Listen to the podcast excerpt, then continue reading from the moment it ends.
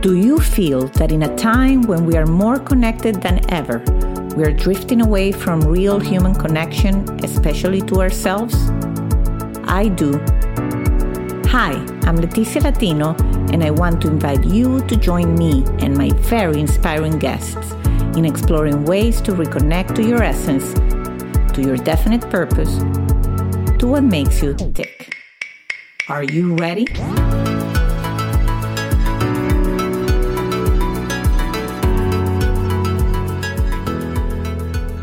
Well, hello, and welcome to a new episode of Back to Basics Reconnecting to the Essence of You. I'm very excited today because I have a repeat guest, which I almost never do. And back from episode 33, Deborah Olson guested for the first time. So I'll refresh who she is, but hopefully you catch that first episode. If you don't, just make sure to do it right before you listen to this one.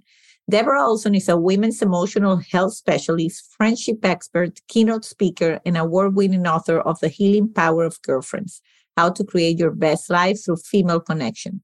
She shared the power of female friendships on the Dr. Phil Show, Great Day Houston, Network in Arizona with Carol Blunder, and more. Deborah's girlfriend retreats are life changing. As a dynamic and thoughtful speaker, Deborah has spoken on topics such as mental health, importance of pals, season of a woman's life, and rediscovering your passion, to name a few. And that's why she knows so much about everything that I said, well, let's uh, have a new episode on, on, on a particular subject, mental health. Hello, Deborah, and welcome to Back to Basics.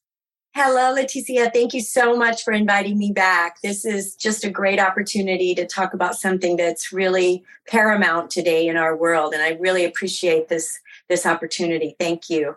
Absolutely. Well, we all know that, I mean, you published your book back in 20, 2019. We had you on the show, believe it or not, in 2020 you were on episode 30 something and now we're we have passed 200 episodes so I, I, it fills my heart with joy that we have stayed connected but also that you know you reach out and you say you know I, I would love for us to have this chat and this is what back to basics is because we recognize that you know especially as we are coming out or have come out you know in a, to more of the normal that we remember we're still dealing with a lot of issues. And you know mental health obviously it's top priority for everybody. We all suffer from it. But before we dig into that tell us a little bit about your book and how it did. And i mean i always found it so fascinating how you encourage women through friendships to support each other. So tell us a little bit of what has happened since we left off. Sure i would love to. So here's my book the healing power of girlfriends. And since i was on your show the last time i'm happy to say that this book has won six literary awards. Oh my and God. That just blows me away because this is my first book. And to win six literary awards is really special. I'm so honored and blessed by that. And I really attribute Thank you so much. I attribute a lot of the success of this book and winning those awards. One, it's the message that really resonates with people. And when people review it and they judge it, they realize how important that friendships and connections are. And so the message is powerful. But the other thing I did when I wrote this, I got a really great editor. And her mm-hmm. name is Candace Johnson. She actually used to live where you are in Florida in Fort Lauderdale area is where she was, but she lives in the Northwest now up in Portland. She's oh, very, wow. very skilled. Yes, she made the big, the big change from one coast to the other. She's become a dear friend and she put my book through many, many edits herself and then she sent it off to different copywriters for further editing and further editing. So what we got was a really polished book that is not there's no errors in it you know, grammatically or any other way. And then also just the way that it's put together, the way that it flows, and the message that is conveyed inside. Candace gets a lot of credit for that. But the message really, through the time since I've been on your show, I've been speaking to a lot of different groups, organizations, all different keynotes that I've done. I did a huge book tour and went all over the coast of California and also the East Coast, went to Florida and shared my message with women in groups that were small or large. And what's really resonating with people as I meet with different groups is they come up to me and they share a story about how a girlfriend saved them. They went mm. through maybe uh, they became a new widow, and it was the girlfriends around them, their tribe, that rallied behind them and supported them and got them through that really hard time. So people have shared their real life stories with me as I've gone and connected with different audiences. I love to do keynotes because that's where I feel I can get my message out to the biggest group and I can have the most impact to the most people. So I just did a keynote in Austin in January to almost 700 people. And I was so honored. It was a group of educators that were principals or superintendents, females from all over the state of Texas. And it was their big state convention at the Austin Convention Center. And I talked about female connections and we really talked about healing from wounds in life and how girlfriends are able to dive in and, and help us do that. So I love sharing my message and especially in our world today with people hurting from being isolated during the pandemic we're coming out of that fortunately and people are doing more socialization now. We're getting back to what we were before and it's great and people are feeling better but we still have people that aren't doing so great. We've still got people that are depressed or anxious so we're still talking about all of this. Yeah no I, I i totally agree and it's very relevant and and back then you know as as somebody that relies on her tribe or group of friends, men and women, you know, I'm a firm believer of that, that that as a support system. And so, of course, you talk to so many people and you, I guess you un- uncover so many things that uh, you have shared, you know, mental health is something that's close to you because you've been in contact with people, you know, that that have struggled with that. So I definitely wanted to to start there in terms of, you know, the challenges of being maybe at home with somebody that suffers from that or you know as a mom i'm always very you know i'm very scared for the kids and more and more of course on the terrible you know news every other day we have a shooting somewhere and that that spans from mental health undoubtedly so right. what's your take there in terms of uh, if you have a story you want to share or you know just where that commitment and and to mental health and to advocating for it uh, came from? So, exactly, that's a great question. And for me, I grew up in a family where there were some family members very close to me that struggled with mental health.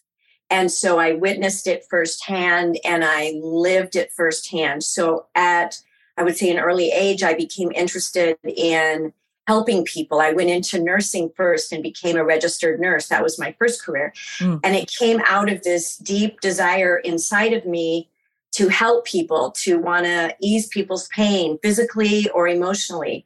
And then from nursing, I went on and got a bachelor's degree and then a master's degree in clinical psychology and became a therapist here in the state of Texas. So I'm a licensed professional counselor, and I've been treating primarily women across the lifespan teenagers, young adults, older adults, middle aged adults for the last two decades plus. Mm-hmm. And what I've learned during this journey is so much about what women struggle with during their lifespan, whether you're a young adolescent who has an eating disorder and you're struggling with that, or you're a new mom with a new baby and you're sleep deprived and maybe you've got postpartum OCD or postpartum depression, or maybe you're a new lady, eh, an empty nester who's a, a, new mom that's trying to deal with an empty nest, or maybe you're uh, a new single at 50, or getting a divorce and you're trying to be single again at, at middle age. It's tough. So I've helped and walked through many different life challenges with women through the two decades I've been practicing.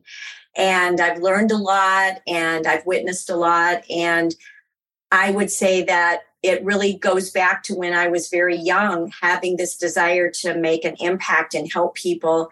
When I was seeing in my own family the hurt that mental illness can cause to the loved ones that are right there in the family, and the pain and the agony and the distress that's caused and the stress. And so my sister also went into the mental health field. My sister is a clinical psychologist in the state of Minnesota mm-hmm. and has her own business there in the Twin Cities.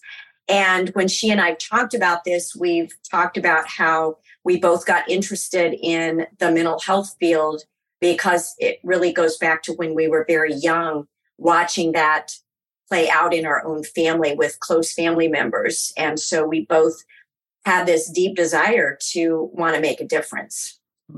Yeah, that's powerful. And uh, and of course you are making a difference because you've written the books, you you you're doing the therapies and so i'm sure that there's a book somewhere in you that's to be about so how do we prevent it like what can we do because i know that a lot of people you know like my fear is that especially after pandemic you know a lot of emphasis has been done you know get out do more connect to yourself and it's all important things but i think that the problem when it, it's rooted way deeper than that and so how can we learn to catch it early? How what can we what can be done to really prevent it from getting to something that it's really becomes makes you non-functional? Because the, the worst thing that can happen, I believe, for anybody is that they have somebody in their family that maybe cannot participate in family life or or you being somebody that, you know, for whatever reason are being excluded because people recognize that there's something that's not functioning. So obviously, how to prevent it to get it to, to that point? Right. That's a wonderful question. And it's one we all grapple with a lot. I think one of the things that I would recommend is you hear it a lot. If you see something, say something. That's just real basic. And yes, absolutely that. Um, definitely. But the other thing that I would say is we all are so busy leading our lives and we're running around and we're trying to um, you know either we're working in our jobs we're raising our families we're helping our elderly parents. People are busy multitasking doing lots of different things today.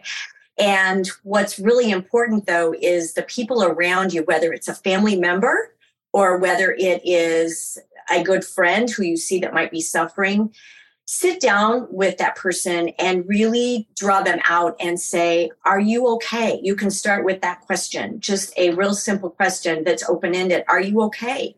You seem down or depressed or anxious, or you, you don't seem yourself. You seem not focused, or whatever it is. Um, are you okay? And then, how can I help? And then, really try and get them to talk to you about what's bothering them, what kind of pain they're in, what they're going through. If it's a child getting bullied at school, you need to figure out what's going on at school and then delve deeper into that and go to the school and talk to the teachers and the counselors and the principals and the support system that's at school. Also, to get help for that person. Sometimes it means you say to them, I'll go with you to a, an appointment. I'll drive you to a counselor. I'll drive you to a psychologist. I'll drive you to a psychiatrist. I'll I'll drive you to a mental health facility where they can evaluate you and see if there's something that you need that we can get for you some help. Sometimes it's medication that they need. Sometimes it's extensive therapy, but being bold enough sometimes to just stand up to that person and say, you don't seem well to me. Are you okay? What can I do to help? And extending yourself to them and partnering with them that you will drive them to an appointment or whatever it takes.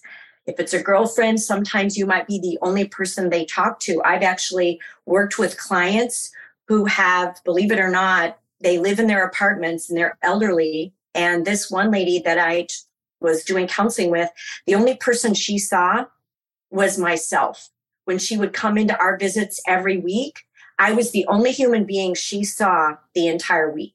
Otherwise, mm. she was shut up in her apartment. And of course, you can imagine she was very depressed. Mm. Yeah, of course. Yeah, I think definitely we're talking about something a little different, but I have a good friend who just became a grandmother, and uh, her daughter is living in their home uh, temporarily while they move. But she was saying, I had forgotten the the the power of multi-generational living together mm-hmm. yes and if we think about it that's how it was done you either live you know with your grandparents or your mother and multiple yes. generations in the same home or really close to each other like you know in sicily where my parents are from that's still the case like uh-huh. you know, and it is true and i believe that there's something there, like there's a superpower there in terms of preventing mental health because you really never feel alone. There's always a family member, somebody to take care of each other. That yes. my experience, unfortunately, especially in the United States, where I've been living for 28 years, is it's a very lonely feeling. Even with your neighbors, mm-hmm. like neighbors don't don't reach out to each other. They it's almost it's very independent as a as a culture and as a society especially for somebody that do, wasn't raised in that that way. And i really believe that that's maybe one of the reasons why you know as a society especially here we kind of teach our kids to, to be independent figure it out do it on your own where other cultures that are maybe in worse situations poorer than we are you know they are happier mm-hmm. because they have that support. Amen to all of that. I could not agree more with you on all those points. Absolutely. And I have done some postpartum depression counseling through the years. And one of the things that we know about our society being so individualized and independent is a young mom goes home from the hospital with her baby and she may have a grandma, maybe her mom or mother in law come for a week or two, or maybe if she's lucky enough, a month. And then everybody leaves and goes back home, and she's left with this new baby. Maybe she has a toddler or two running around the house, and she's sleep deprived because she's getting up with the baby at night to feed the baby. And so she's trying to keep all these balls in the air. She's trying to parent the toddlers. She's trying to be a good mom to the newborn, be up at night, keep the laundry going and all of that. And what we know is that the sleep deprivation, part of that, combined with just being alone and not having enough help and support, it really does amp up the postpartum anxiety and depression. And in the multi generational societies, like you were referring to a minute ago, it's different because you have maybe an aunt or a grandmother that lives with you who is helping with all these things and offering encouragement and support and helping with the chores and the children. And it's a beautiful thing, this multi generational help and support. I wish we had more of that in this country. And I don't know how to go about changing it radically, but it's something we do talk about in postpartum health. It's so valid. Our daughter is getting ready to have number four baby in May, oh, and she lives Yes, yes. And she has three little ones that are four, three, and two right now. So she'll have a newborn added to that mix, which is going to be busy. And we have already said that we will come and we will stay with them and we'll be with them through the time that they need us. And we were just there this past weekend with them so that they could get some things done. They had errands to run and things. And we stayed with the three little ones. And I had the exact same thought that you just spoke about in that here we are on a weekend giving support to our very pregnant daughter mm-hmm. and her husband. And we are a multi generational situation right now. We're taking care of these grandbabies. And it was lovely for them because they come in in the morning and we have this routine. It's called morning cuddles. Mm-hmm. And my name is Omi. That's my grandma name. It's a mm-hmm. German name. So I'm Omi and my husband's Papa Dave. The door opens at about 7 a.m. and the pitter patter of little feet running in and they're crawling in bed with us. We're ready for morning cuddles. and so we have this little ritual we do and we just love it. It's the sweetest thing. And I wouldn't miss that for the world. And I just want to say to all the people out there that are also grandparents right now, take advantage of that time with your grandkids to offer support to your own children as they need you, but also to be a person that that grandchild will remember as this wonderful, loving, kind, warm grandparent. So when they're much older, they'll have fond memories of that. And it's capturing that multi generational thing that you were talking about. It's beautiful. I wish we had that more in our culture here in America. No, no, absolutely. And I think it's up to us to to instill it in the younger generations, like the power yes. of of just having company, because at the end of the day, it's not feeling alone yes and, and feeling that you are with somebody and yes. so it's almost like let's talk about this and it's almost like we i feel like uh, how can we be productive because we know this is an issue yes you were talking about post- postpartum depression and i have said um, i've been a pretty constant person humor wise like thank god i I'm not go two sides. Uh, you know, I never felt it, but I have to say, and I have a friend that said that horm- hormones play dirty trick. And she told me, she gave me that advice when I got pregnant, and I can mm-hmm. totally relate. And I always say, there's a moment in my life where I could caress just a little tiny bit of what people with severe depression go through. Mm-hmm. That's in that moment of my of my life breastfeeding with a young kid not sleeping and and feeling mm. scared in the sense that i say if i'm stable i know what's going on. I'm calling it. I'm mindful of this is kind of this bad feeling trying to lurk into me. Yes. And, and you and i had the tools to kind of keep it recognize it. I know this is happening. What of the people that don't have those tools eh, right. you know, available to them and that they don't have the genetic disposition and they are suffering with you know mental health issues from a young age? It's, it's very very scary because you know how your mind completely can go to very scary places. Yes absolutely. And that's why postpartum support international which is a wonderful group it's an international agency and i've been a member of that to get information. It's it's an agency that organization that exists to educate young moms, also to educate their support system and to give them ways to talk about how they're feeling. There's a hotline that they can call in, a 1 800 number. They can call into that and talk to a real person that is an expert in this area, and they can help them find people that will help them you know get better and feel better. They have professionals that are on lists and they can point them in the right direction whatever state they live in. They can say go to this person. This is this is the person that treats that. And so it's a wonderful organization postpartum support international. And one of their missions that they tell people this is one of their taglines you are not alone. And mm-hmm. that's what we want new moms to always know. You are not alone. We are here for you always 24 7 you can call us. There's people out there that treat what you're going through if it's an actual illness that's an emotional mental illness postpartum anxiety or ocd or depression. And there are experts that know how to help you feel better. There are support groups.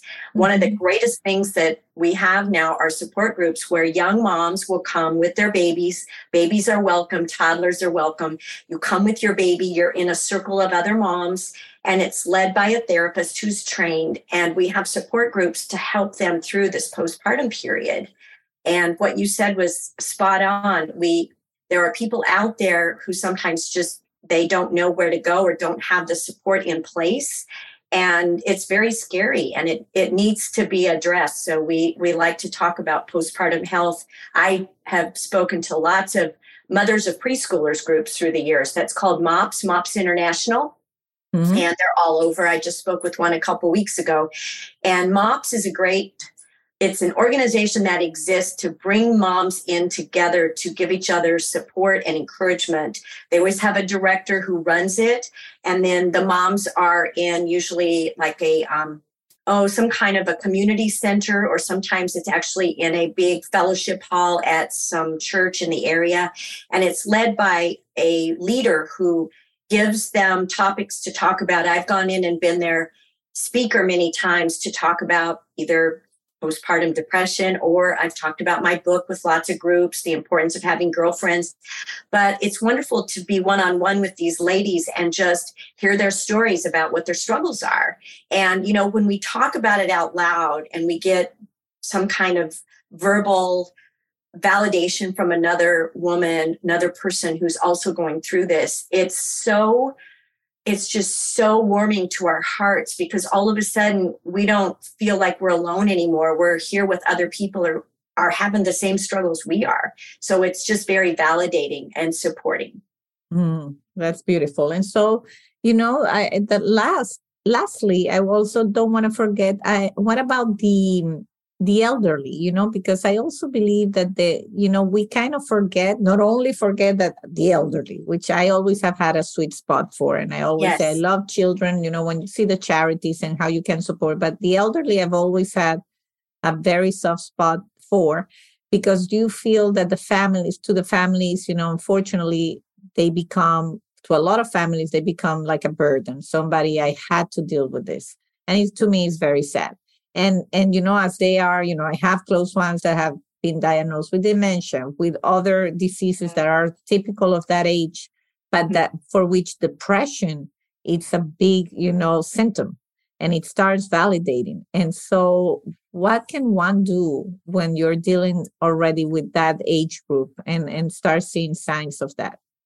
So I would just recommend if you're like looking at a mom or a dad. I have parents that are in their upper 80s now. I'm very blessed. They're both still mm-hmm. here with us. That's amazing. And I like to check in on them frequently. So a phone call. My father lives in the Dallas area with my brother, and there's lots of family there. My nephews are there, and the next generation of children are there. So my dad is with grandchildren and great grandchildren, and my brother on a daily basis. So my brother really keeps a pulse on him. And he had some health issues about a year ago. We were trying to figure out what was going on. My brother got him to the doctor, and they did some tests and were able to figure it out and treat it.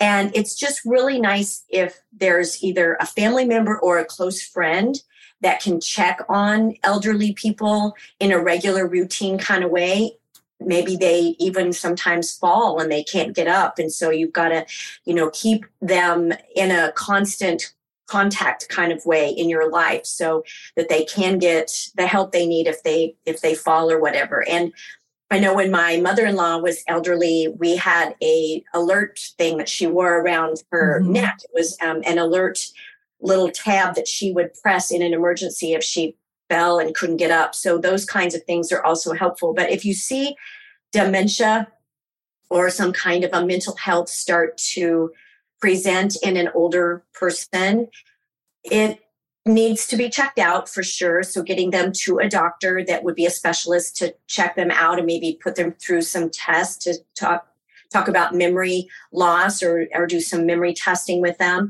And there are ways that we can help with with dementia. And for sure if it's starting to become dementia in more of a severe nature so that they're not safe to live by themselves anymore which happens with a lot of people we have to look at how can we move them to either a memory care facility or move them into our own home if they can live with us their children. We have to sometimes look at what the situation requires and then maybe have a family meeting about it with the with all the siblings that are our generation to say what can we do to help mom or dad and what's the best way to proceed here? Because these are the issues and they're getting worse. So just being alert and then communicating between everybody and, and staying on top of things. And i will say you hinted at it earlier that loneliness is definitely something a lot of elderly people struggle with because again like the woman i mentioned who only saw me that i was the only human being she saw. She was very elderly and didn't have children that were near her. And it's just really important to to stay in touch with elderly people even if you're just a neighbor or a friend and you realize that they don't talk to family or see family very much maybe go and knock on the door and just check in or take them a, a dozen cookies or try and engage with them so that they feel included in your life and they feel that they can have fellowship with you in a in a good way we are individualistic in our in our neighborhoods and we don't see our neighbors always that much and mm-hmm. people are busy they're coming and going but especially if it's an elderly person i like to say check in on them and even if it's a phone call they'll appreciate it so much just tell them you're thinking about them and ask them if you can go to the grocery store and pick up some eggs or some milk for them just be their angel and that's so validating to them to know that you care Mm. Kindness goes a long way. It's still a superpower, and, and a lot of people don't realize it. So, yes. So, Deborah, what else? I mean, is there anything I always like to provide the guests, as you know, to an opportunity? Is there anything that you have been working on on this subject, other subjects before we we end the interview? Anything exciting for you these days happening? Well, I did do a women's retreat a year ago in the Texas Hill Country. It was over there where a lot of our wineries are in the Texas Hill Country in Fredericksburg, which is a lovely area over by San Antonio. And we did a weekend away from Thursday to Sunday mm-hmm. with lovely ladies, none of them except for two. We had two that knew each other, but the others were pretty much strangers to each other. They came together and we spent the weekend looking at friendship and kind of diving deep into friendship and really analyzing our friendships and why do people get toxic and what do we do about that and how can we embellish our friendships and make them more meaningful and and be a more present friend in our friendships and and make that a priority so by the end of the weekend the ladies were just wonderful they all engaged and we had so much fun and of course we we did go to one of the wineries for lunch one day and did a, a wine tasting and it was just delightful but at the end of the weekend on Sunday, one of them said to me, I've loved this so much this weekend. Where are we going next year? Mm-hmm, of course. and I said, okay, that is very validating for me to know that you loved it that much that you want to repeat this. And so they were throwing out ideas. Let's go to New Orleans next year. Let's go here. Let's go there. So I'm in the mix of right now looking at different options of where would we go and how would that be and looking at dates. But Weekend retreats are something that I love to do. So if anybody in your audience out there is looking for a retreat leader, I love to do that. I like to do small or large, whatever you're in need of, but we can dive deep into a multitude of topics. Friendship is definitely one, but there's many others that we can dive deep into. And I really like to have people feel when they're done with the retreat and they're leaving on Sunday, it was usually when we end it, that they have spent time away to focus on themselves, on their own emotional health, at the same time making meaningful new friendships with the people that they've now met and know. So at the end of the weekend, the ladies come away and they are very impacted by the friends, the new friends that they have met. And they feel like they have really worked on themselves and really tried to get in touch with their own feelings, whether it's friendship we've talked about or another topic. And when they leave the room, they come up to me and there's hugs and sometimes some tears, but they say things like, This has been life changing to me. I never imagined that in just a couple of days I could learn so much about myself or now have a different idea about this topic, friendship or whatever it is. So when they say to me that it's been life changing, I know that the work we're doing in these retreats, it, it's just pretty powerful stuff. And I, I love being involved with it. Well, that's amazing. And I will for sure reshare your, your webpage on the show notes so that people can uh, follow you and follow your events.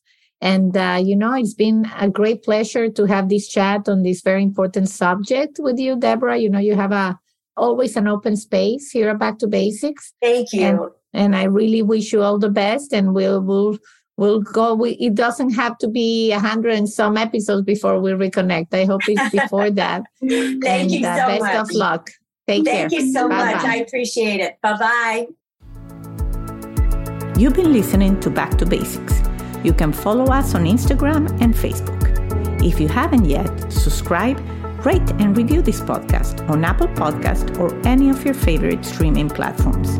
This is the best gift you can give us. Join me next week for another Back to Basics conversation. And if you want to find out about other exciting things I'm working on, visit leticialatino.com. Thank you, and until the next time.